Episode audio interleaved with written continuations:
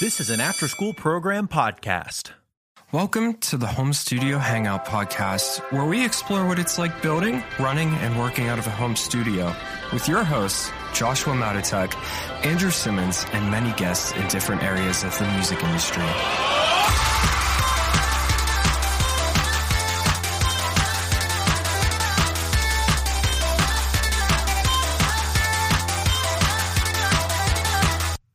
Welcome back to the Home Studio Hangout podcast. Today we have a good dude that we are.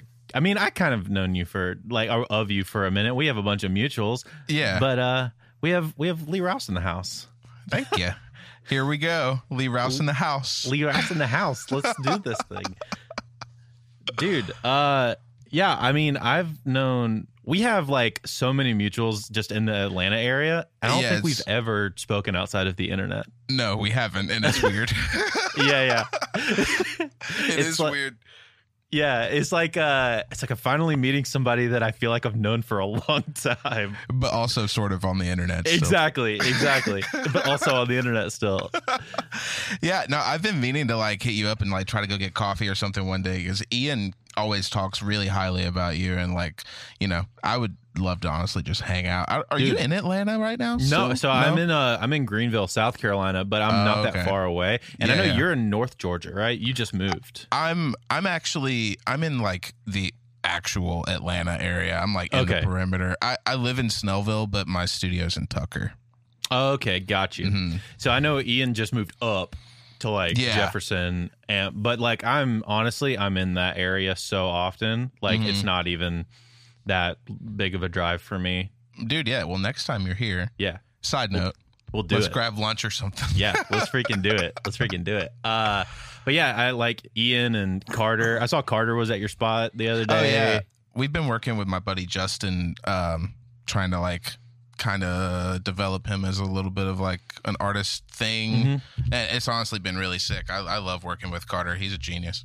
dude. Right? Is he just comes up with some super unique, almost like the minimalist pop Yes. stuff that he does Yes. is so clean. Every I like that love new. Chapel stuff is wild. I agree. I love it. I I, I love like.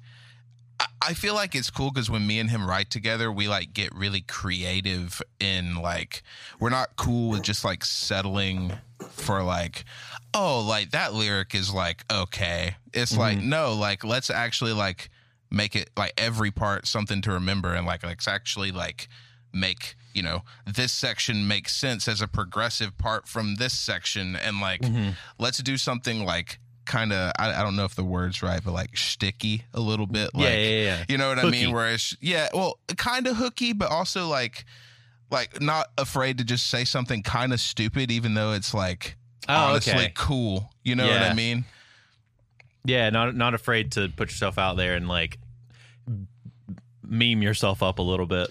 Yeah, for sure. Like I think we wrote a, a hook not to like the first song we wrote. We were like the song's like um the end of it. It's just like uh, I'm trying to remember. It's like uh okay, yeah, right, that's right, or something like that. And it's just like what? Like that? Does, Uh, that, okay. does that that makes sense? But it does make sense.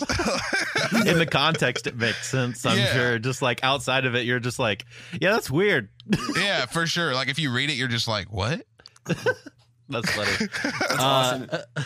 well a lot of our listeners may not know you they may know you you've done some pretty dope stuff Sort of, Uh, sort of, kind of, sort of sort of kind of uh let's let's start by uh kind of giving an overview of you dude. So Mhm. like um where are you from? Let- let's start with this. Let's start with this. Let's start with who are you and what do you do now?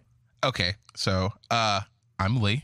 Um I I right now currently I kind of um I am like Teddy Swim's in-house producer. That's like my main gig. I like Okay. do all of his uh like anything really if he's here. You know what I mean? There's a lot of times where he leaves and he goes and writes with like the biggest producers in the world and that's awesome. Um but like you know there's a lot of things that like we still have to do here. Like I do like all of his like stripped down versions of his songs and I did all of his covers up until the point to where he got signed and then I still did a couple of those. Um but and, and I still do like originals too. I actually have like one original on that EP that just came out. Sick, dude. Um, but I know. yeah, I, I, I immediately he was like, "We need to figure out questions for Lee." So I went through and I went through the entire track list on Spotify and looked at the Mm. credits to see if you were on a song on the last release. And then I saw who wrote it, and I was like, "Oh, okay." So Yeah. that's absurd. MBD. yeah, that one was crazy, honestly, because it's like, he, uh, yeah, I mean, Ian Kirkpatrick wrote on the song, which is like Yep. insane. So, Yeah. Yep. um, I really, to be honest, like I only maybe had like a an hour to three hour like conversation with him, and we really, it, it was kind of a thing where like Jaten had went to his studio already, and Jaten had kind of already written that song like four years ago, like the verses and he brought it to Ian and I'm trying to remember who the other guy was. I don't remember his name, but he's a, like a top line writer. Um and I'll they find him, like don't worry. Yeah, yeah, yeah.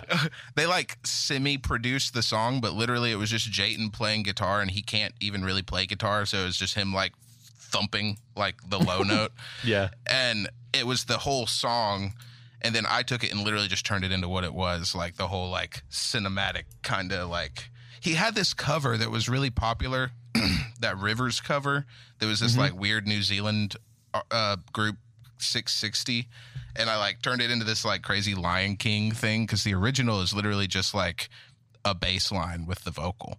Like Yeah. that's what the Six60 song was and i was just like this kind of lame. So i like don't want to do this.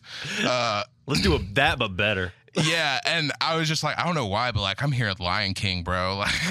Like um and then i kind of turned it into like that big like like organic like timpanis and like congas and stuff like that and i was like you need something like that that's your own so i kind of wound up turning that into that song um but yeah that's like the overall thing of what i do most of the time, but I also work with other artists. I develop other artists here. I do a lot of mixing work. I don't really do any mastering work, but I do like a lot of post production, a lot of just like I, I track, I engineer a lot of stuff. Like I, I, we have a live room here now, and I engineered like some songs for that artist Kivo Money not too long ago. Um, you know, just kind of like whatever comes along, I kind of do, and it's also like every genre, which is cool because like just like you guys, like I came from rock and metal. Like I didn't mm-hmm. start like doing hip hop or like pop or anything. Like I literally started doing metal because I thought it sounded sick. So hmm. I just wanted to know how to do that. Yeah. Yeah, dude. No. We all just wanted to learn how to record our guitar, you know? Yeah, dude. And then, exactly. Like, it just turns into all this. And yeah, then we dude. realized that guitars are the worst to mix. Dude, right? Guitars are always the hardest part. Like So I'm I'm a big drum guy. Like I am obsessed with drums. I think drums are so sick. I can barely play them, but I think they're so sick. Same I here, love drum sounds. like that's honestly what got me into this is like just hearing explosive drum sounds and being like I want to like I want to know how to do that. Yeah. uh you um so kind of let's let's go back then. So that's kind of what you do what, what kind of got you into music? That's probably a good transition into Um, what kind of got you into the music thing and then production stuff as well. Well, I think like uh, what my mom like uh my mom raised me like with my grandparents and my mom was like always kind of like the young mom like super she like loved like Mötley Crüe and like Metallica and like mm-hmm. all that kind of stuff and she like was had no problem jamming it in the car with me every night on the way home you know what I mean? So I always like got into like I thought it was cool you know? Like I grew up listening to that and then like Matchbox 20 and like all that kind of stuff. I always had like a a heart for music, but I didn't really like play that much when I was younger. I didn't actually start playing anything until um I guess like middle school. I played saxophone and I played saxophone like all through middle school and high school. Uh, and then I picked up guitar when I was in like 10th grade. And I still kind of like play guitar. I kind of suck, but you know, I, it's one of those things where I like, I'm like, honestly, like with Teddy, like his band, I'm surrounded by like amazing players all the time. And I could like pick up an instrument and try to play it. And I just feel like I like suck. so That's like the Yeah. best feeling, though, whenever you're the worst one in the room. for know? sure, for That's sure. how you know you're doing something right. Yeah, it's cool. Uh, You, you know, I I know that I have my strong suit here, and they have their strong suit with the instrument, and like that's how it works. So I'm cool with it. And But- it's really rare, like ever seeing people who are great at both. Yeah. Mhm. Like I don't think I know a single producer who's like also really, really good at an instrument, and uh, that kind of makes me feel a bit better because I used to be really good at guitar, and now I Right. can really play a guitar. For sure. just because I definitely think there's a, a truth to that, like um master of one, but like Mm-hmm. you can kind of or like just you can do a lot of things or you can be really good at one thing. Like Mhm. I think there's just like there's only so much bandwidth in the human brain to be able to be like great at one thing, you Mhm. know. No, for sure. Um, and then so like the start of your was the start of your production stuff with Goldman. that wasn't the start. That Okay. um I that was like a weird thing how that wound up happening. Okay, Um, yeah. I just know you were there. I because that's how Ian knows you. Yeah, I um so I just taught myself how to do everything. I basically to backtrack a little bit, I I after I graduated in 2009 uh, high school, I um went to college at Georgia Southern. Um, and I just was gonna go for a business degree. I had like gotten a MacBook and I like started messing with GarageBand because I thought it was cool. Um, but my mom wound up getting really sick. She has like multiple sclerosis. Mhm. Um, and I came back home. Also, like, kind of ran out of money, and that was like another factor. But I came Yeah. back home, and I just like dove into just figuring out how to like be good at Mhm. this. You know, like I got logic, and I was just like, I'm gonna figure this out right now. Mhm. Um, so I just taught myself how to do everything. I just started meeting people locally, and I was like recording bands, but like barely charging them anything because I was like, I suck. Like you don't deserve. Like I don't deserve to be paid. Um, but that kind of just snowballed into me like meeting other people that were like you know better artists around the local area like who actually just wound up being like some of my best friends and then i there there was a group my my buddy Josh Landry um his he had been working with this group that he had for like a really long time and they had been going to like all these crazy producers like I think they went to like do you know do you know Brad Schlosser he was like a local Atlanta guy I think that Um, name sounds really funny. he was in like Athens for a while okay, yeah. they had worked with him a lot and then wound up like you know we were doing demos all the time at my mom's house and then we went and worked with um we took those demos to Andreas Magnusson the guy that did Mhm. like oh sleeper and stuff Mhm. um and then like that kind of was a thing and then after that we wound up going to Drew Fulk um and When he was in North Carolina. yeah Drew and Yeah. Kyle Yeah. so Drew is the person that kind of really got me into like realizing that I could actually kind of do this um myself because he would like trust me to like engineer all the guitars and like trust me to like do a lot of things that like I was like oh that's cool you know what I mean and I Mhm. I always really um he's also the person that got me on Cubase like I don't think I'll ever leave Cubase because Mhm. of him um yeah, I think but- Kyle is still on Cubase too. yeah Kyle he either is or he's still on or he switches back and forth between that and Yeah. Pro Tools Yeah, I met him randomly at a show in in Charlotte one day. He was he was Mhm. in town doing something. Yeah, nice dude. Yeah, he's I've a known- really cool guy. yeah. He's really cool. But yeah, that so that artist, that that group Mm-hmm. that worked with Drew, Drew ultimately wound up getting them signed to Roadrunner, and then I wound up kind of having a big hand in like all of the stuff that they did too. And when they got signed to Roadrunner, they went to LA to do the record, and then Josh wanted to do drums with Goldman at Glow in the Dark. So Mhm. me and him went to Goldman's, and Goldman was like, "Hey, I have like all these rooms at the studio. You should totally work out of here." So I wound up working out of there, and that turned into me like helping him with all kinds of stuff. I was never technically like his intern or like no, you were kind of like what Nate is, which is just like yeah, he's Yeah. just there. yeah, for sure. I was there. Yeah. You're just a part I of the actually- package. Yeah. Yeah. yeah, I actually like wound up living there for like a year. Um, Did you and Tito live together? uh, no, or was I was, that after I was before Tito. okay, you were there. before Tito. Okay. Yeah. Um. So my buddy Luke, who's like my manager and Teddy's manager, moved out here from L.A. Um, and he wound up living in that one room that was upstairs, like on the other side of the living room. Yeah. And I lived in the weird little room right at the top of the stairs that was Gotcha. like shaped like like a weird little rectangle. Um, yeah, and then that's how that happened. And it was weird. I he, Goldman kept saying he was going to sell the place like over and over and over again. So eventually we just finally left. did it. Yeah, yeah. It took a long time, and then we Yeah. just left.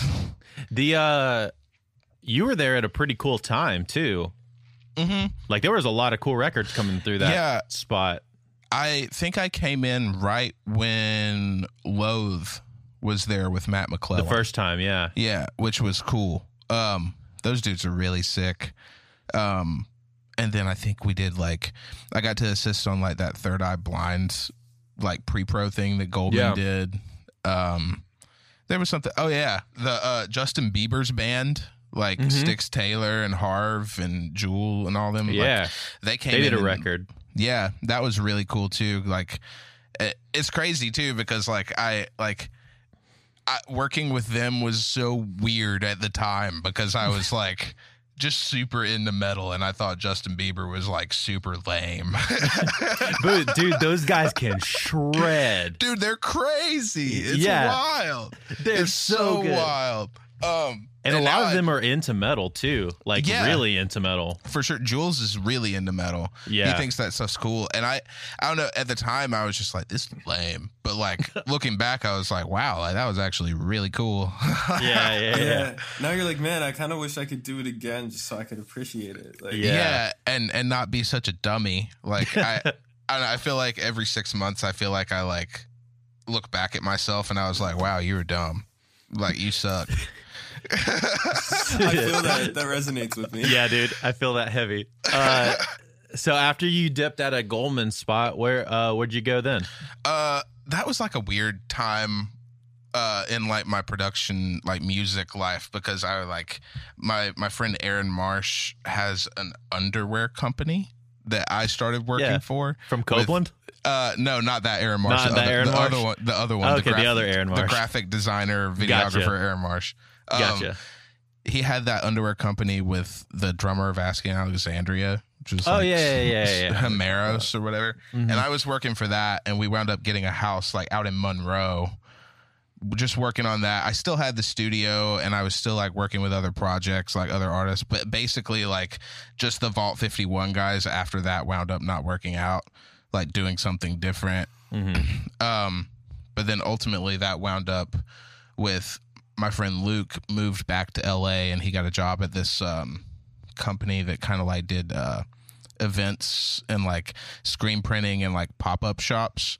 Okay. uh and then i got the opportunity to move out there and i wound up working for that company for like eight months. Um turned out to be a total waste of my time. Um it was really weird. I wound up living in his apartment. He had like a two bedroom apartment and his sister lived there and it was cool but i lived in the living room next to the kitchen in like a curtain room with a mattress on the floor for like eight months so Oh shoot. yeah, it was kind of bad. Uh, I was like kind of bummed out. uh, but then I wound up coming back home. Um, and I moved back into that house in Monroe. And Aaron let me, you know, like put like set up a little studio type situation in the living room of that house. And then I just started. I just hit it hard, and I was just like, I'm gonna make this work. I'm I'm gonna do this. Um, and it was funny because that's when Jaten had just moved to his dad's house in Monroe. Mhm. So we were hanging out all the time. Like every day we were hanging out before anything had happened, like any of this stuff. He would just come over and chill. I actually had like gotten him into like Michael Bond's band at the time because they came to me to produce that Wild Oh, Heart the stuff. Wild Heart group? Yeah. Yeah. So they had like one guy that that was like kind of okay singer, some guy from Canada. I can't remember his name. Um but I was like, dude, you got to get like you got to hear this one guy sing, man. Like cuz I had like I had known Jaten for like a long time. Like I recorded his, he was in a band with like my buddy forever ago and like Yeah. Ian tells me stories of Jaten of being like, he was like, we were all just Johnny Craig wannabes. Yeah. And Yeah. And then he was like, that's how Jaten learned how to sing. for sure. He would Dude, openly that's how say everybody learned how to sing. For sure. Like, for real, it's either it's either you wanted to be like Craig Owens or you wanted to be like Johnny Craig. Like there's no in between. yeah, exactly. And you know, he he will even openly say he was just like, I love Johnny Craig, and it's funny because Johnny Craig actually hit him up a couple like like a year ago, and trying to be all buddy buddy, and I was like, don't do it, Yeah. don't do it, Let's not do that. Don't go down that road. don't do it. Oh, dude. um, I don't care how good the discounts are on the MacBooks. Don't do it. Don't do it. there's only one. yeah, no. Um, so I moved back into that house. I did the Wild Heart thing. They, there a whole bunch of weird stuff happened with that because I like still I did like tracks for issues. I did Yeah. their tour backtracks, and people didn't like that. Um. I guess there's like some weird super beef there that I just like don't really want to get into. Yeah, no, that's fair. I, I promised them I wouldn't talk about it anymore. So, Perfectly fair. Anymore. uh, but you know, so that happened, and then me and Jaten were just like, dude. I, I actually came to Jaten. I was like, dude, I found the stems for Rock with you on this sketchy file sharing website, and we should just delete the vocals and have you do the vocals and do a video with Aaron and see what happens. And uh, that was the first cover video, and we just kind of went from there. Yeah, I remember. So I remember because you know I, I've been involved with a lot of the Atlanta scene people, and it's like I remember the Wild Heart thing happening, and I Yeah. remember going, "Man, this is really cool. Like Mhm. this could legit go places." And then I saw Jaten putting out the covers, and I and I was like. Yeah, I think this might be better, and I think this, and I think this is probably going to do better, and Yeah. then, it, and then like immediately it did. hmm It, was weird. wild. there was a a big um thing where like I don't know I can't really talk about it, but Yeah, no, no, that's fine. certain people wanted to be the guy and they just didn't really have the ability to be the guy. Yeah. Because Jaten should be the guy. And Mm-hmm. then, you know, that kind of made people a little butthurt. And then it just didn't work out. And then, you know, Tyler Carter asked my buddy Addy to go on tour with him. Mm-hmm. And Addy was like, I'm not going unless Jaten comes. so yeah, and I remember that happening Yeah. too. and there the was this thing. tour. Yeah, there was a thing where like the guys thought that they had he had asked Jaten to come specifically, and it was like, nah. Addy was just like, I'm just not gonna go unless Jaten comes. So we went, and then that just turned into this like whole thing, and it just like went down Yeah. the toilet, which is fine. Honestly, super glad it did. Yeah, better for it, man. Yep. better for it. Yeah. I mean, you got he's on a he got signed to Warner, right? Yeah, he's on Warner Music. Yeah. So, which is wild because I think up until that point, it was mainly covers. It was all covers. It was We- all covers. He got signed Yeah. off of essentially having a bunch of songs written but not released, Yeah, and we got signed off of released covers. there's a really funny story too. Um, so we were doing all the covers, you know, whatever. I had actually like he had written this song over a YouTube beat. The the top line was just like really great, Mhm. but the beat was like the instrumental was so wrong. Like it was just like not the vibe. Um, so I took it and reproduced it, and it turned into this song "Stranger." And I actually sent it to you know Lane Johnson. Yeah. Yeah. Okay, I had Yeah, you know it- Lane, don't you, Josh? Yeah, I, I'm, I'm I uh, hung out with him once whenever he was at Clear Track, yeah, and then shortly after that ended, and then I ended up back in Pittsburgh. yeah. But, so yeah, he's a really good dude. Yeah, he is. So I had actually just like he FaceTimed me randomly one day and he was like with this guy he, he calls himself Basie Blue. I don't know. Uh some dude he like wrote like a guitar part on a Justin Bieber track or something at one point. But I sent the song to Lane and he like he was at Clear Track and he jammed it and he was like he like lost his mind. He was like, This is crazy. And um he brought Blue in there and Blue listened to it. And then Blue got like all hype about it. So me and Jaten just took two weeks and wrote as many originals as we could. And it, at the time, it was like a bunch of like weird hip hoppy stuff. That yeah. It wasn't really the vibe, but there was a couple songs in there that like were cool, you know? Um, because you went to that more neo soul pop Yeah. sound hmm directly after that. Really, Right. So like, "Picky" was the closest song to that vibe Okay. out of Yeah, I could see that being. I could see that being over a hip hop beat if you Mhm. stripped it back a little more. Yeah. Yeah, well, that was initially that one just was what it was, you know, because Mm-hmm. Jaten was already in the band with like all of the guys that are here now that play Mm-hmm. that kind of music. So we kind of just wrote that one the way it was. Um, but he got signed essentially off of. Um, we had the only original we had put out was Night Off, and that one's pretty hip hoppy. Yeah. Um, but he basically just got signed off having a crazy presence on YouTube with the covers. Dude. Yeah. Because How did that happen? Like, did somebody reach out to him, or was like he actively like trying to Um, meet people, or like? I 'cause can that's crazy. Like, just getting hit up out of the blue and being like, "Hey, we want to sign you because Well, of YouTube." it was like I can attribute most of the deal stuff to like our manager Mhm. Luke. He is a, he used to work for Hello Kitty. Like he was like a marketing director for Sanrio. So, he's like he just knows how to like talk to people. You know what I mean? And like, Yeah. I feel like that's something that I really lack in like this whole thing is just being like very like super business minded and like not like a, a sociopath, but just like knowing how to tell people what I need to tell them to get what I want. yeah. You know what I mean? He's just mm-hmm. really good at that. And so that's why I had like brought him in when all this stuff was happening with like Blue or whatever. I was like, yo, you need to just come here and you need to handle this because I know that he would be the only person I knew out of everyone on the planet that would be able to handle it. So he did. He came here. You know, we started uh, doing everything a bit more like scheduled. Like we kind of, he just kind of got everything like into place so that we could be able to like make the YouTube and everything actually grow to the point to where we would get attention. Mhm. Um, so once that happened, it was not too long. Like we all got a house together, and that just turned into like it was like a compound. There's like all of Jaten's friends and all of our friends just all came together. Everyone quit what they were doing, and we just turned it into a, like a group. You know what I mean? Like it, we we were like a whole team of like 18 people. So there's like me doing all the audio production stuff, and then Luke doing all the managing stuff, all the coordinating stuff, Jaten being Jaten, and then like his whole band, um, plus the our friend Doran who does like front of house and he knows how to build and fix literally anything.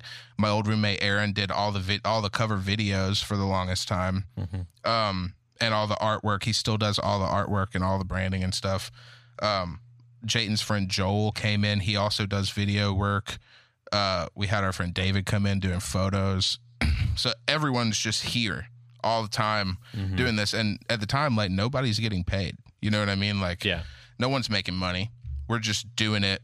I'm like living off of like money that I made from a project last year. Like trying my like I I actually made a check on a project like like for Sanrio in like 2019, and I'm just like living off of it like barely. But like, I, I knew when it was gonna stop. You know what I mean? Yeah. like I just didn't have stretching that money, yeah, dude. I didn't have time to like do other projects or like take on other things. And if I did, it was like I felt like I was like hindering what I was doing. It's like, oh, cool, I can make like a few hundred bucks or whatever. But it's like, is it like I don't know.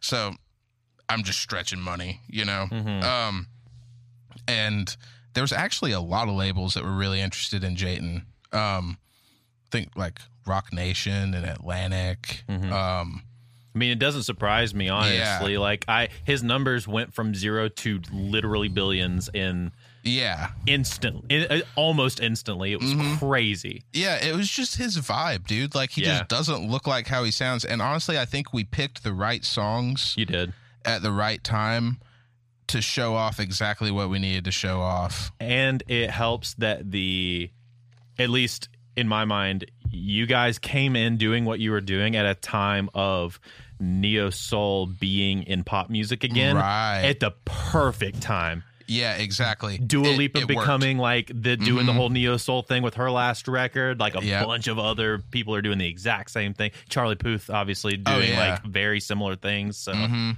yeah, And it's weird too because like I didn't.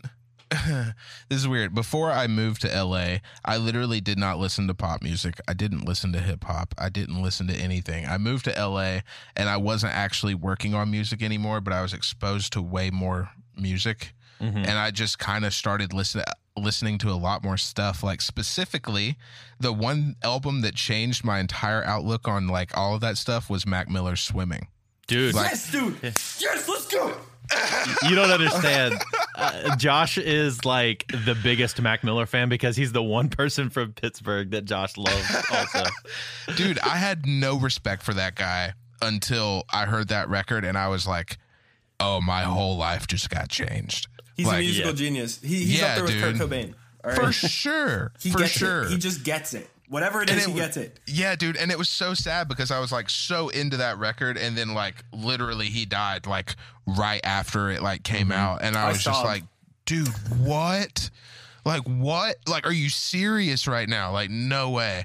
And you then, want to know something funny? I it wasn't until recent that I was actually able to listen to his music again. That's Oh, how it just- hurt, that's oh how my hurt I was because that was like a huge part of like coming up in this area is like Mm-hmm. you know like that's the dude like him and Wiz like they made it they Dude, made it yeah. this hellhole you know and it's just Yeah. like you know uh like yeah dude like he, he's just so inspiring even from like whenever he was really messed up on Yeah. like lean and stuff like he was still putting out some of the best art that I've ever heard dude, it's crazy. Like going back and listening to his stuff now, it's just like, dude, how did I miss this? Dude, Like, I've had a ton of unreleased stuff I could send your way if you want to listen please, please, I would love that. I, I pulled out all the sketchy uh, exe files, so if you're on Windows, you want, you Sick. want yeah. Don't worry, I got you. dude yeah uh, but straight up dude like that record changed my life to a point to where i could like understand and accept and like kind of not be such a like jaded person like i don't know about y'all Same. but like i feel like a lot of people that listen to like rock and metal are just like jaded like if mm-hmm. that's the only thing you listen to like you honestly just like don't like they don't know how to have fun, man. yeah and it's just like dude like i don't know i, I just can't i can't I, I don't know i can't do so it It's so funny that you said that though, because watching movies was like the first not metal record that I got into. really Yeah, and then it just kind of like progressed from there because of him. I found out about Earl and Tyler. Mm-hmm. Yeah, and, dude. Like I really kind of like, like I never liked hip hop or pop because it was so surface level at the time, and I thought whatever I was listening to was super profound, even though it was just like it really the, the same It- thing it- regurgitated over and over again. Precisely exactly.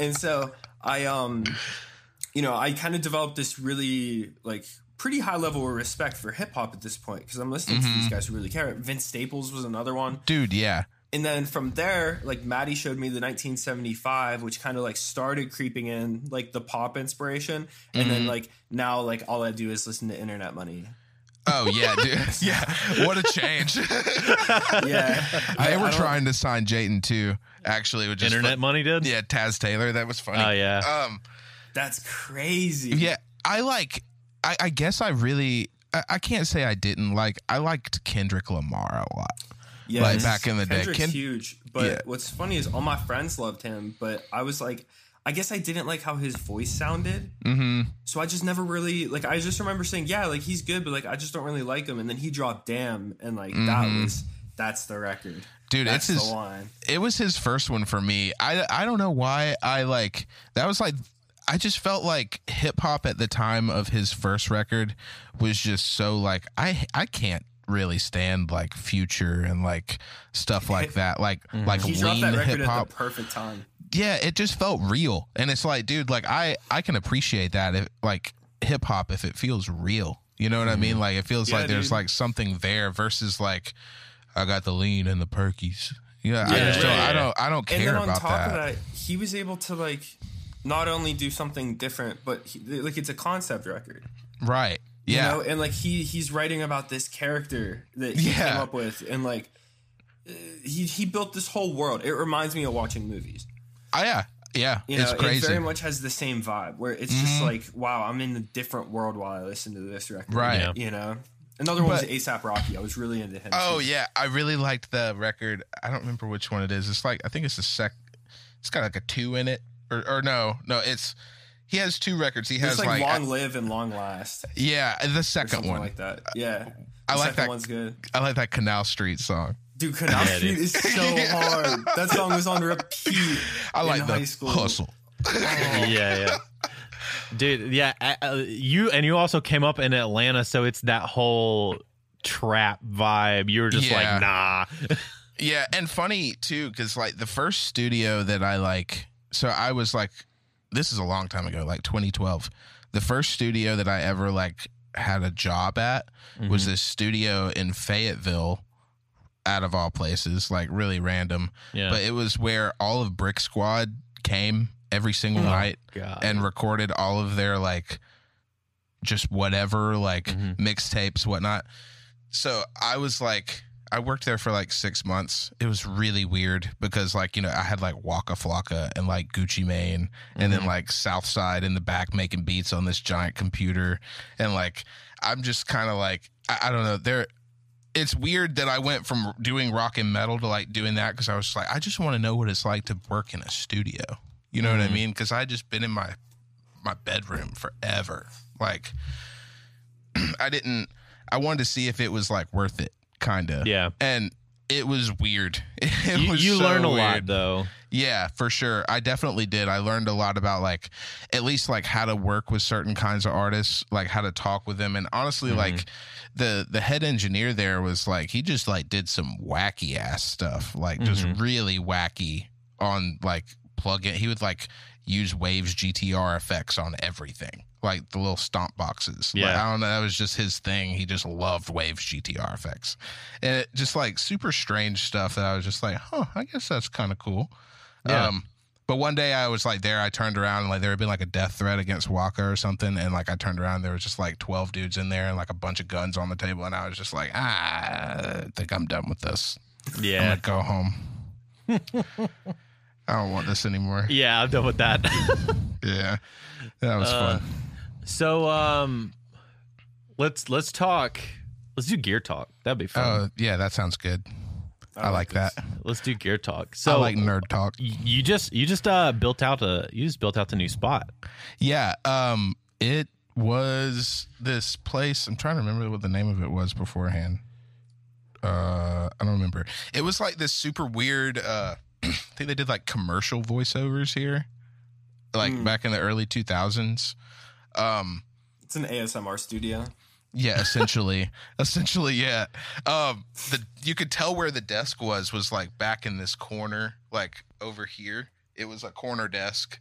Uh, Okay. that door didn't exist. It was just like laid out super funky, dude. Like our B room was like a little sound stage where like I guess they had a green screen and like a little platform. It was super weird. We we tore all that out. Um got rid of all of it. Um this room we like repositioned doors cuz the vocal booth thing kind of existed, but we like built a ho- we we didn't build it out completely, but we heavily modified it. Um it looks and, like, uh, it looked like the drum room took the most. yeah, that work. took the most time because it was actually um so it was just a a room with like drop ceiling and um but it had like these weird little fake walls that like there was like this much space between the top of the wall and the ceiling. There Mhm. was like three of those. It was like cubicle type stuff. Hmm. See, I'm telling We you, just- that's what my spot was like. Yeah, it was I'm super not crazy. weird. That, that- that's actually a thing that people Yeah. do. it was odd, dude. Like I don't know, there was like old telephone lines running in everywhere and stuff, but we ripped all that out. We ripped the ceiling out. We raised the roof of the live room up to like twelve feet, and um, Goldman actually came in, and I don't, I don't know if I can show y'all, but he came in, and you see that weird angle. oh yeah. He uh he told me you should make that wall angled, so it was straight at one point, uh, and then we angled it. So, I will say, dude, Goldman and drum rooms, oh, genius! he's an absolute Yeah, I don't even understand it. total genius. He's so smart. Yeah. Um, so yeah, we wound up moving that, and yeah, the live room definitely took the longest. This room probably took a minute. And, you know, we put new floors and everything because, like, here Mm-hmm. up at the front, we have like a lobby and like a little conference room thing, and Okay. uh, Luke has an office. A couple people have offices, and then there's a B room and like a C room that's like a writing room thing. gotcha. Um, and then behind that wall that's shaped funny is just like a giant warehouse with merch and touring gear. Dope. Hey, that's a pretty good little setup.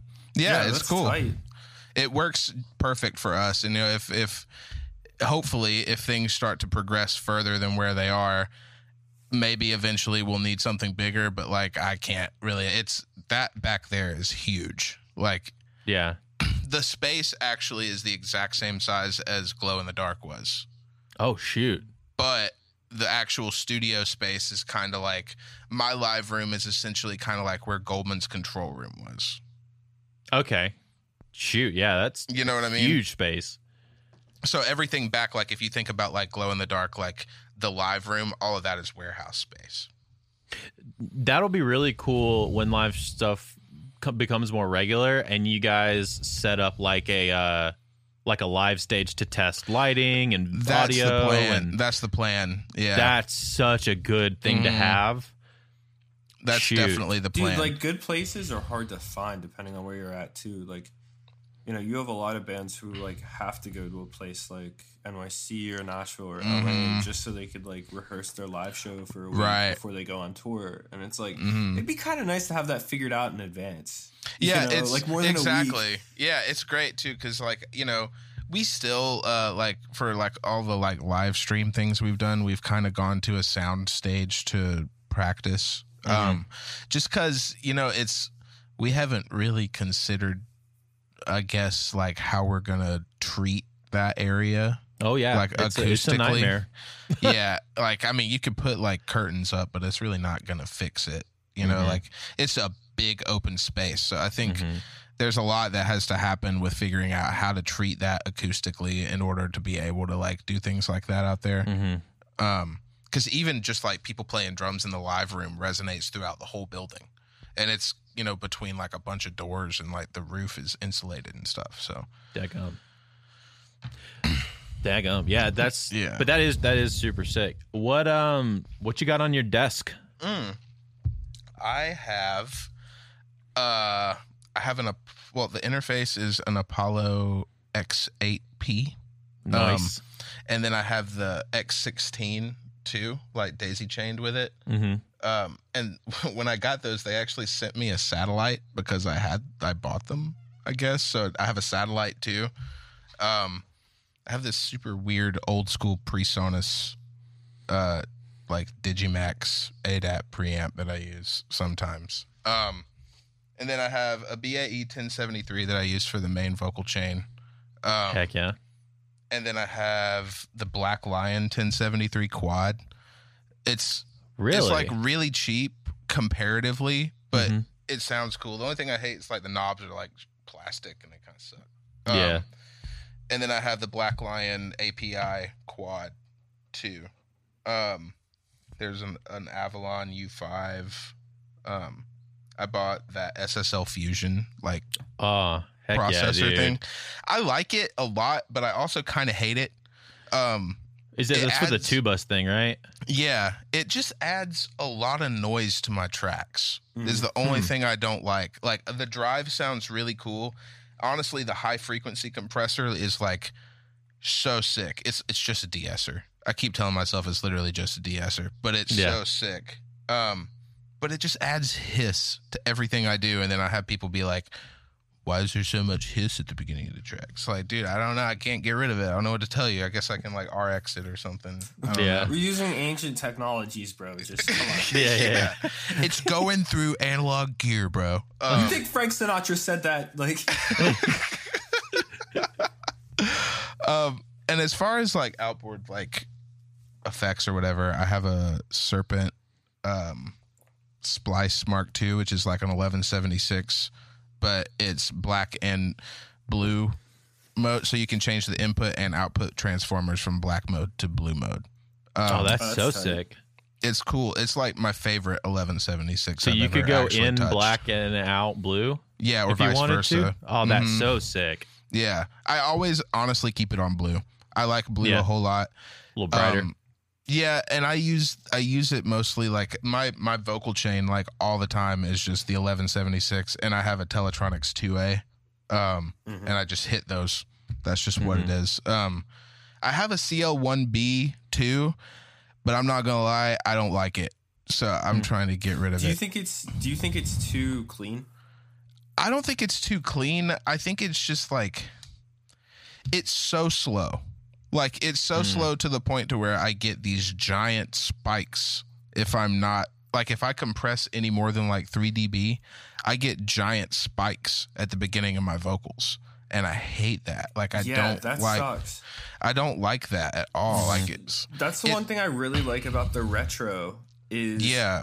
it's really clean, but Mm-hmm. then if you drive it a bit more, it has a lovely saturation to it. That I like those. I like yeah, those a lot. like I was having issues running a Heritage uh, 1073 because the saturation on it kind of gets gross, like Mm-hmm. real gravelly up in like the two to five k region. yeah, yeah. So like, um, I fixed that with a different preamp, and then uh, I was using the Slate Dragon because that was a mix Mm-hmm. knob, and that even like it gets really dirty really quick, and I just wasn't Yeah. a fan.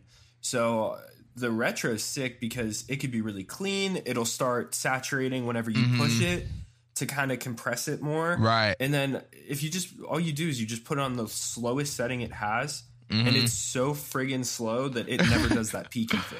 Yeah, I I love love, it, I love you know? that. I love that. Yeah, I, I, don't hate, know. I, I, hate tracking with like fast or medium fast compressors because like I don't like the peaks. I want it to just be like calm. You know, My- I want it to be like QC. Like, yeah, yeah, for sure. I don't know what it is about this. Like every time, like if I use the CL1B, I'm basically using it like all the way fast because it just lets so much of that initial transient through that I just can't do it. Like I, I hear about people like compressing like seven to ten dB with it, and I'm like, how do you do that? Like, how does that even work? Like, I don't understand. I, I maybe I'm dumb. Maybe I just don't get it. Um, What I hear a lot of people say though is that the CL1B is so popular because it can be fairly transparent and fairly mm-hmm. safe, and that way they aren't committing as much. And Right. that makes sense because it's like if you're using a C800 like on a hip hop vocal, like that's the sound of that chain. Right. Like I think I would be like- terrified to run a C800 into this because I feel like it already makes. We have a 251, mm-hmm. and I feel like that's a pretty bright microphone already. Me and Josh makes were both looking at way, those. way brighter. Yeah, it makes it so much brighter that I just like can't. I I, I would hate to run a C800 because that's even way brighter than the mm-hmm. 251. Yeah, and it, it just seems like a lot of people are like, yeah, I mean, it's just kind of like a compressor, and I'm like, yeah, it's just a four thousand dollar compressor. It doesn't Yeah. Seem like it does a lot, but I'm definitely sold on the retro because at first I was like, oh, I hate it. I feel like I'm, you know, making some country western music because it's just like peaking and distorting, and I'm just like. Mm-hmm. "Ah." And then once I once I like sat down and actually took 20 minutes to figure out how to use the thing, like then I Mm-hmm. was like, okay, this is actually really sweet. Yeah, I think Drew used to have one of those, and he I, I got a bunch of vocals that he did through the retro, and honestly, they sound really great. I um, I'm trying to remember why we even got the CL1B. To be honest, I don't I don't know. I I can't remember. There was a point to where, like, when quarantine happened, the label wanted us to be able to do as much as we could at the studio at as high of a quality as we could. So the label helped us get a few things, which turned into like these compressors and that microphone. Hmm. So that was honestly like the only way this even happened with this stuff. I would have just been totally fine with a plug-in at the end of the day. I Yeah. I loved my town my Townsend L22 this the sphere mic. I Yeah, love that dude. thing. Even still like most of the time if I'm recording something out there, I use the Townsend. We have two of them.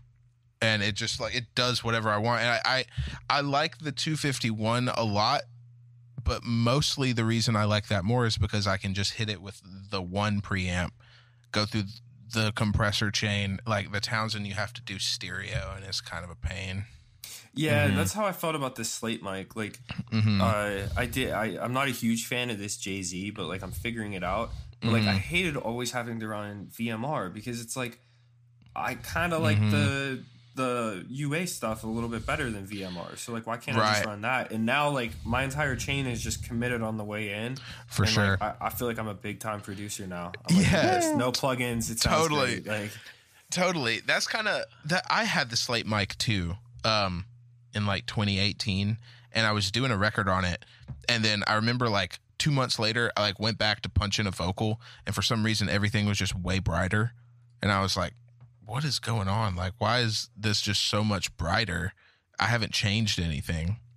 And I was like, okay, whatever. I'll just like deal with it with EQ or whatever. And then I went to go do another record, and it just completely just died. Yeah, Like, I'm on it my was just- second one. rumbling and I was just like, dude, come on.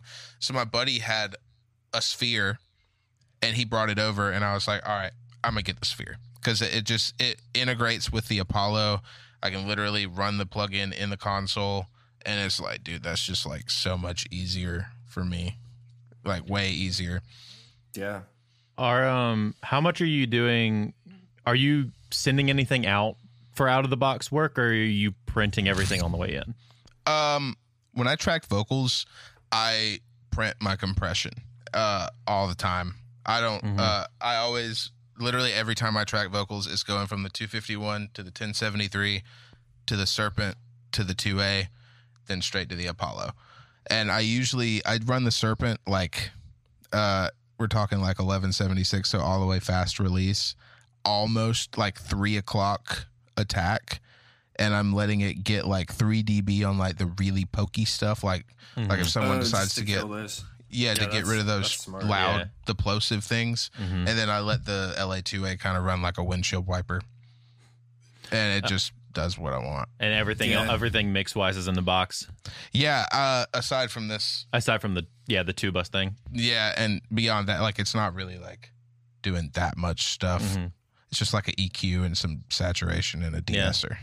Um, but yeah, like most of the time it's all completely in the box. I like, I don't really like, I don't know. I've never really thought about like working outside of it like that. Yeah, Yeah. that kind of seems like where everybody's at right now. Like as far Mhm. as like hybrid studios go, and like Yeah. it's like that's all I want to do. You know, I just want a preamp, a compressor, and a good microphone, and that's it. Yeah. That's I all mean, need.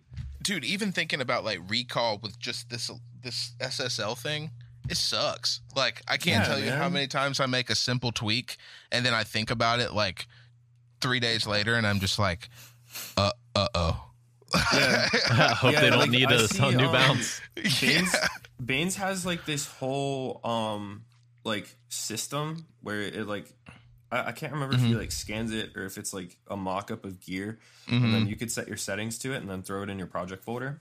Oh, that dude, you're able to I need to do it. that for sure. Yeah, because I'll I'll figure out what it is and I'll send it your way. I have it because I he does have- all the all the Young Thug stuff, and so oh yeah, he he uses a ton of outboard gear, and he also Mhm. uses a ton of UAD stuff. So he has to like commit everything before like Oh, he sends anything dude. out. Like it, it's like a re- it's like a logistical nightmare whenever Yeah, you're working with a bunch of analog gear. So like he just has like photos and photos and photos of like everything, so he could just recall it. hmm I was about And, to say I have an enormous amount of photos of just my SSL fusion in different states on my phone. Yeah, right.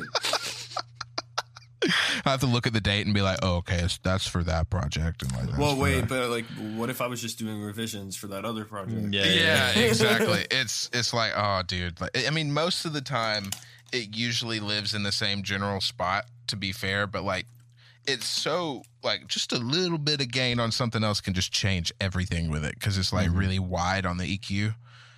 Um, and it's the and it's the whole mix, so it's just Yeah. affecting everything pretty drastically. for sure. Like as soon as I like sent, say I sent something off last week, and then somebody's like, "Hey, I'd like to get revisions or whatever," and then I like load it up and reprint it, and they're just like, "Hey, why is it like I didn't ask you to like make it darker?" And it's like, oh, Yeah. whoops. Sorry, my bad. You need to just Uh, like have like two ways to set it, and like that's what you commit to. Yeah. That way, dude, if you get it wrong, you just do the other one, and then it's right. one thing I actually had to do not too long ago because the that "Will It Find Me" song on the EP, and I did the "Bed on Fire" strip version. Mm-hmm. The guy that mixed it, uh, Jon Castelli, Oh, Castelli Dude, mixed it. yeah. let's go. dude, it We're big fans of his. dude yeah he's great but getting files to him i felt like so stupid like i've never felt so stupid in my entire life like just sending tracks to somebody to mix. Um Because you've always like- done it your way so well much. yeah it's like okay so like here's all the tracks. They're dry. Here Yeah. you go. Make it sound cool. Do your thing. You know what i mean? Because that's how it's always been for me. You know what i Yeah, mean? Like yeah. people send me a bunch of stuff that's basically like sort of there not really and then i put it together and it's like oh cool. That's my mix. But this he really just wants it to literally be your mix. Yeah, that so mm-hmm. that's Yeah. something that blew my mind coming from metal. All of these mm-hmm. bigger pop engineers or mixers, they want they literally want a production mix. Like they want Yes. the producer to give their interpretation of it. Yes. Because like that's what the artist has been listening to. And Right. then they're able to kind of tweak it from there. And like that makes sense, but that also like makes you worried. It's like, well, what if I'm like, you know, compressing his vocal too much? Yeah. He's gonna They're, hate it. You but know, they're like- also assuming that you're knowing what you're doing and being a really good producer. Right. yeah, Yeah. yeah. There's also the thing too with like I don't work in Pro Tools. And like I Uh, feel like a lot of people just they're like send the Pro Tools session. And Yeah, then they huge. have all the plugins that you might possibly have and if they don't have it, they make a ton of money so they'll buy the plugin and they're just like, "Okay, cool." Uh, for for me in Cubase sending that off was like hard. Um dude, I I went back and forth with his assistant for like a week trying to figure out like why I was so dumb and like why I could not figure this out. They Yeah. he but it wound up being a thing where they literally just wanted me to print everything through my entire master chain, like limiter and everything and send it to him. And I was just like, dude, that is so weird. Like Well, you know what's funny? That's what that's what they do at um at the gift shop.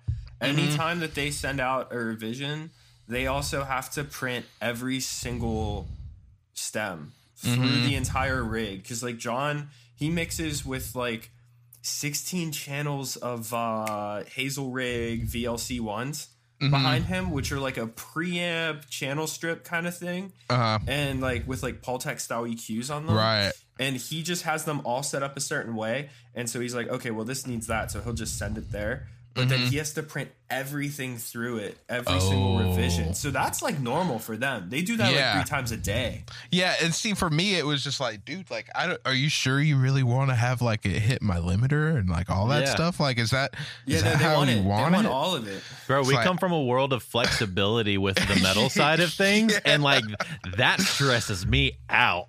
dude? Yeah, i've been I'm just better like, with it i dude, Yeah, a for sure. last night i committed an entire vocal last night okay like i am growing so much i feel like i'm about to like go sign up for like a 30 day like CrossFit challenge today. That's how good I feel about the commitment that I made last night. I love and like that.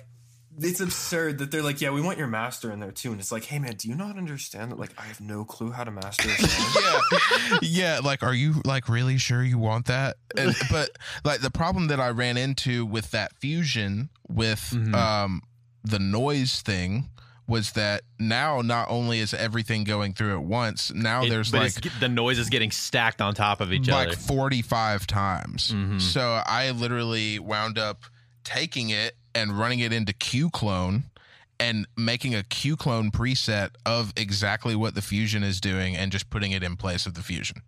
What is Ah. Q clone? That's smart. Um, Q clone is a waves plugin where you can basically uh, it sends a signal out and you put whatever in between the signal that you're trying to steal what it's doing. So you know, like it's basically sending a sine wave sweep from like zero to however high, and then it knows what it's getting back. So you put Q clone on something and say you just like put a Pultec on it, and then you put the Q capture plugin after it. Um, whatever you do on the pu- the Pultec will get captured into the capture plugin, and it'll show you exactly what it's doing, uh, like frequency wise. hmm So I basically ran it in. So I just stole the entire curve of everything that this was doing, and made it a uh, just a EQ preset. Yeah. And like that's another thing. Like so Castelli he talks every week with Matt Rad on Tuesdays. Mm-hmm. um, on Instagram Live, and like he's like a really like particular dude, and so I could see how that could be really tough because if that was me and it was being noisy, I would be like, "Yo, why don't you just like mix it without all that?" Yeah, Like, yeah. I can and promise it's you like, the team isn't gonna care, and but like yeah. in his experience, I'm sure there's been multiple people who are like, "That doesn't." Oh, yeah. same." you know, like, for sure i totally get it it was also it was like kind of weird too because like the bed on fire stripped or whatever like it was the thing where he was like well we just like his assistant was like well we just want to make sure that it's as close to like what teddy's been listening to and i was like dude I'm gonna be honest. Teddy hasn't listened to it. He doesn't care. Yeah. I literally just made this. Like, Yeah. It's he the turns vocal it, he, stem. he trusts you, man. He just turns it over to you and is like, all right, Lee, do your thing. it's literally a piano, an organ, and then the bass part of the organ and a vocal. Like, I promise you're not gonna mess it up. Just make it sound cool. Like I swear it's gonna be fine. Yeah. uh let's uh, let's go in the box on In some the stuff then, dude. Talk about some gear. What's because me and Josh have some fun things we've been exploring. What's your new favorite plugin? New favorite plugin. Mm. Because that I Q don't- clone thing is also really tight. Because I never even heard of that. Oh yeah, dude, Q clone is sick. Um, I don't know what my new favorite plugin is. I I have this template that I've built uh over just like however long that just has everything in it. Like I don't know if you guys have ever watched like Andrew Scheps mix anything. Mm-hmm. I have I- on mix with the masters or something like that. Dude, I like I so I don't like really care too much to watch like the URM stuff and things like that cuz it's like sometimes maybe if it's like a song that I heard and I'm like, "Yo, that's heavy." Like and they're Yeah. like doing something I'll be like, "Okay, like I'm kind of interested what this guy's doing here." But yeah, like de- I think it depends on the artist and like so like the Dayseeker one recently that Mhm. Heinrich did. Like I'm super interested on what those stems sounded like that Mhm. that Dan sent him, and also what he did because those Right. that, that that that album rips. Yeah, I totally agree. But like with that being said, I kind of really get into like watching like the giant dudes do their Yeah. thing. I like just took the Louis Bell course on monthly. yeah, I've started was doing that too. That Dude, kind of how about yeah. his template though? dude. Yeah, it's crazy. I couldn't. Oh, there's like- so much I couldn't keep track. I feel like my computer would explode. Uh, just I, I I also like I guess me personally I'm not really one of those people that like just always has a go-to synth preset Mhm. that I like. You know what I mean? I I like I'll know what I want and then I wind up being the guy that's like sitting there searching through presets for like 15 minutes trying to find exactly what I want. And I'm like, Mhm. "Oh, that's the one I want." Uh, I've never just thought of like saving like whole synth presets hmm it's like kind of wild to think about. Um, but yeah, back to the plugin thing. I have Yeah. this template that I uh, I've made off like watching a bunch of people do stuff, and it's kind of just like ridiculous. Like it makes it easy though, so I can like literally drop anything in into a blank template, and as long as I send everything to where it's supposed to go, I can pretty much press play, and it's like eighty percent there, which is kind of sick. That's dope. Um, so it's like just a bunch of buses with a bunch of parallel stuff coming off of all those specific buses that winds up coming back into a mix bus and all that stuff. But uh, Andrew Scheps does this rear bus technique, which is super weird. Like if you just like put it on a mix while you were like on a finished mix, it would sound awful. Uh, but if you mix into it, it's really cool. Um, where it's like all everything except your bass or yeah, I guess except your bass, but like really everything except your drums goes in parallel to an 1176. Um like really like basically like all the way slow attack, all the way fast release. And then that is blended back into your two bus. So you basically want that 1176 to like duck just a little bit when the vocal hits, so it just moves everything else out of the way.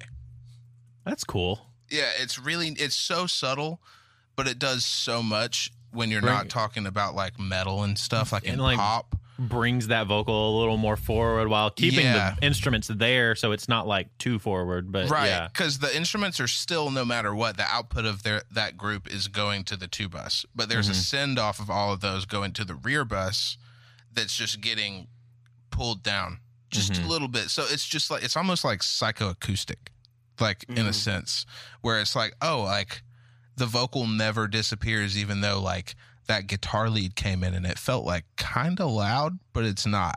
You know what I mean? I I'm really into like that kind of stuff. Um, interesting. also, I guess the coolest new plugin I got is that Gul Gullfoss plugin. oh yeah, dude. tight. I haven't gotten it yet. You like it? Yeah, it's cool. It it's it's subtle, but like what it Mm-hmm. does, like when you turn it off, you're just like, oh yeah, that needs to be on for sure. Yeah. um, That one's cool, and I love that flatline limiter. That's my favorite limiter I've ever used in my entire life. Really? That, that Ermin. Yeah. made. Yeah, dude, that thing is so sick. It's the best limiter of all time. That's super sick. Yeah, I've heard a lot of people really dig it. It's really clean.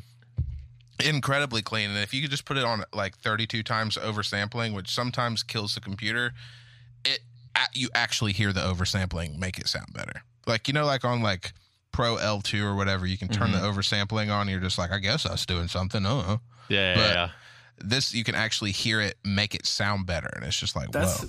that's the one thing I heard about Flatline is that like it's it's literally just a clipper. Like it does the Yeah. Mm-hmm. same thing as free clip, but the oversampling is what makes it so much better. For sure, it's it's great because I my my old master chain used to always be K clip into a Pro L two, and the Pro L two would just like kind of be doing like a DB, and I would just gain the K clip into the Pro L 2 Um, but then I just got rid of both of them, and now I just use Flatline. Heck yeah, yeah, I just picked up uh, newfangled Elevate, and that's like witchcraft. Oh Um, yeah, because like the multi-band for the limiting, that's crazy. Being able to Mm-hmm. Yeah. like push an 808 into it or pull the 808 out, like it's Mm-hmm. just that's sick. crazy. Yeah, So- dude. we have two plugins that me and Josh have been like kind of geeking out over. So so me and Josh are in this uh in this uh Facebook Messenger group with like a bunch of we need to get you in there. Mm-hmm. Yeah, throw me in Um, it, bro. I'm always it- down. It's uh I guess Josh you'd probably have to talk to Seth about it. But it's uh you know Seth. Seth, Month, Seth Yeah. Muffin. Yeah. yeah. he actually he mastered Picky. Oh, dope. I didn't know that. Oh, that's tight. That's tight. Yeah, so Seth's in there. Uh Moshe is in there. A couple other couple other people are in there. Uh so the Nani plugin is ridiculous. The Nani plugin. Yeah. What we'll is have to we'll have to send it to you. Uh I'm sending it to him right now. yeah. it is absolutely the most what's crazy it's so it's a distortion plugin, Mm-hmm. but just the UI is so stupid. Oh, is that the one with the anime girl on it? yep. Oh, I've seen that.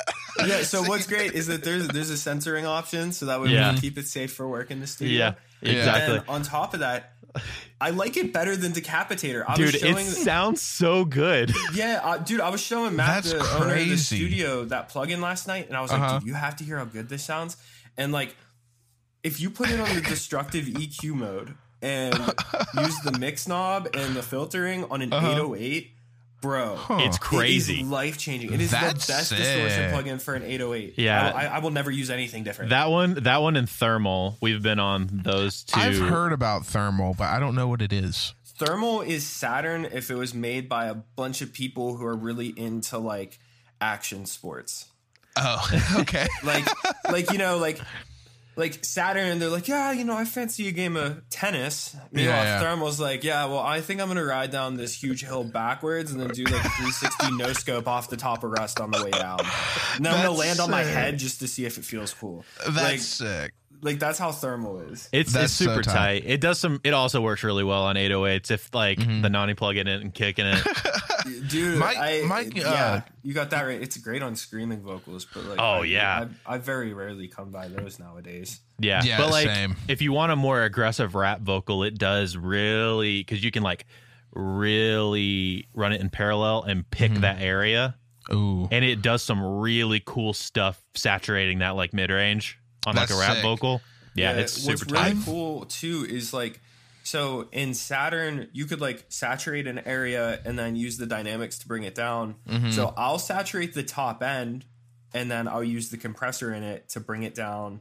And then Mm. you also get like a three band EQ with it to help Yeah. further change it. Like it's a lot more. I think it's a lot more cu- customizable than Saturn. And then Mm-hmm. it also gets really heavy handed. There's a bunch of like timed and granular effects built into it too. So it's Mm-hmm. That's a great cool. sound design plugin also. And then you That's can also use it super to cool. mix. So, That's sick. Yeah, it's nasty on kick drums. I need to try that for sure. You I should. I, it's I rent out on Splice right now. I think it wanna try might. out. I think it might be on sale. Memorial Day sale. I hope so because you deserve it. Yeah, I'm gonna give it a shot. Yeah, do it. I love Saturn on like my kick and snare. That's Mm-hmm. like on everything. Like I always put Saturn on kick and snare. I've actually really for 808s too. I really like that black box HM2 plugin. Yeah, that's a good one. I and love then, that. Uh, I just got Spectre by Waves Factory, which is cool. I- It's like is the that the s- additive saturation. Yeah, EQ I've thing. seen that. I've seen And- that one dude on YouTube with that that talks like this. Review that. Yeah, it's like between that, the ozone saturation, and thermal, like in non, Yeah. I don't need anything else. I'm That's set. sick. Yeah, I definitely need to try those two for sure, Yeah. or three Dude, really. The uh, and the other that we actually got from Castelli is the ozone spectral shaper, just on its own. Huh? Like the spectral shaper. What is that one? The So um, It's like if Soothe uh, was made for stupid people. oh um, and it's like uh, it, it's like a spectral analyzer kind of but thing. yeah, Mm-hmm. and then it just uh, it, it has literally three controls on it. Mm-hmm. You get to pick how much it does and the tone of it, and then oh interesting. how heavy-handed it is. And Okay. so it's great for de-essing. I use it a lot as a de-esser, but it sounds really good. Like you know how you get that harsh like two and a half k in a lot of vocals yeah. you just pop that range right there and you start just pulling the fader down and then you could choose if you want it to be darker or brighter and it'll just That's perfectly sick. tame that and like i can't so live without sick. that plugin now and it's so much more like uh it's so much more less of like a power soak than like um Mm-hmm. soothe I really like the there's a ozone the low end focus plugin. Yes, dude, I was one's just talking about that with Rob. That's been my Mm-hmm. sauce lately because I tried it on a master and I was like, I really don't know what that does. Mm-hmm. It doesn't sound like it does a whole lot. And then Rob said the exact same thing. He was like, I had no clue Mm-hmm. what it was doing and I got scared and I pulled it off my master. I was like, yeah, Mm-hmm. but load it up on an 808 and put the contrast the Yep. Bottom way. And it Mm-hmm. literally takes all the sub frequencies that just do bad things to your limiter Uh-huh. and it just shifts them all up. It's Yeah. witchcraft. It's like It's so I- iZotope is literally we we had a joke in the group chat that iZotope must do blood sacrifices because like between RX and ozone like it doesn't make sense how they're able to make plugins this good. dude yeah it's wild i i can't tell you how many because i we do a lot of like um like pre-recorded live things um dude i hate bleed in the vocal microphone so mm-hmm. much. That's like the bane of my existence and there's been only like a couple things that have actually like helped and it's rx De-bleed. Like i can literally just take the overhead mic or one thing that i started doing is just having the talkback mic for the md and then just running that into the like source for the vocal mic to pull all the drums out of it and mm-hmm. it just helps so much dude. Like so much i, I it's like the only thing because everything else when we play is just di'd so the only thing Oh, i'm yeah. hearing is drums in the vocal mic or Oh, dude, If there's a the saxophone. make it so you can't like do a Yeah. high boost on the vocal. Or, like, it's just psh. yeah, that's Yeah. i hate that so much the uh, did I saw that? Did I see you, that you mixed something for? uh Was it Kimmel? Kim, uh, no, that was uh, I did. I've done two late nights now, which is kind of crazy. Uh, Yeah. one of them I didn't even know I was doing a late night. I just thought I was mixing. Um, I did the the bed on fire for Stephen Colbert, which was Teddy. Yeah. And then I did I mixed this song for Conway the Machine and Ludacris and JID. that That's was the one. on- that's the uh, one. Yeah. Jimmy what was that Fallon. one for? Jimmy, Jimmy Fallon. Fallon. That's Yeah. what it was. Yeah. That was crazy, dude. And honestly, like, I not to toot my own horn, but I literally got the tracks. I dropped them in, and I was. It was like five minutes, and I was like, okay. Like, it was easy though. It's literally just like three vocal tracks, and it's just like, all right, well, sick. yeah, like sounds great. Let's Yeah. go, dude. JID is so good. dude. He's crazy good. Yeah, he did a lot of work on swimming. Really? And yeah, I didn't know that. yeah, him and Mac were friends. That that voice in um in swimming, uh Mm-hmm. the pitch or um Like the filtered voice, or like yeah, the. Uh, I did not yeah. know that. That's so sick. the filtered voice in, on self care Mm-hmm. at the Oh. beginning. That's him. Yeah, yeah. Oh, what? That's Yeah, so I think he's credited as a writer too. I, I don't know how much he did, but I know that they were hanging out. Dude, yeah, he's And, uh, crazy talented, and he's from like here too. He's like Yeah, from, East like, Atlanta. Yeah, 'cause Yeah. he's uh, does, isn't he a part of Dreamville or something like that? Yeah, he's on Dreamville. Mhm. Him it's like Yeah. him and Earth Gang, also East Atlanta, Yep. and uh they're both on Dreamville, but those two or those three technically, and um, what's his name? Black, all Yeah. come from like the Yeah, same yeah. area. Yep. It's like the same street. hmm It's wild. They have like this was- crazy studio compound somewhere. Um, God, what's it called? LVRN Studios. Uh, it's in like Oh yeah, yeah, Laverne Studio. Yeah, yeah, yeah, yeah. yeah, yeah. It's a cool place. I Yeah, like that I didn't know they had their own spot. Mm-hmm. Well, while It's I cool. didn't see JID on the credits for self care, I did see that ID Labs uh, produced it. So I Mm. just wanted to make it known that it's sick that ID Labs is still doing work, and then we could go back to our normal conversation. I, I care so much. That's sick. Uh, dude, um, I think we'll call it right here because we're hitting about an hour and a half ish. yeah, that's So, fine with me, Um, we'll have to have you back for a part two to talk more stuff and dude. Yeah, whenever, man. I'm I, I'm always down to talk. I don't really get to talk to like audio people that much, like Yeah. about just like random stuff. Like if anything, uh, when I'm talking to my friends, they're kind of just like, cool. yeah, no, Nice. we're always down to chat, dude. Um, yeah, and I don't I want to be respectful of your time and everything. So, dude, Lee, thanks so much for coming and Thank you. talking and hanging out. Absolutely. And, yeah, and uh, yeah, we'll this will be dropping this week. So Sick. Awesome, man. Well, yeah, it was fun. It was a great time. And I honestly like just love chatting. It was good to meet you uh, through the internet once I again. know. and meet you, Josh, through the internet. Yeah, for Wow. real. It's been fun. so we'll uh we'll say goodbye and then we'll keep talking for a minute. Okay, that sounds good. So uh thanks listeners for coming to hang out and we'll see you next week. bye bye. And that's it for this episode of the Home Studio Hangout podcast. Thank you so much for listening. Uh, please check us out on your favorite podcasting platform. Leave a review, it helps the show so much. Uh, kind of get out there for new people to find. Uh, if you want to watch this, if you aren't already, uh, check us out on YouTube by searching Home Studio Hangout. Uh, and thank you so much again for giving us your time and your attention. And remember, keep on creating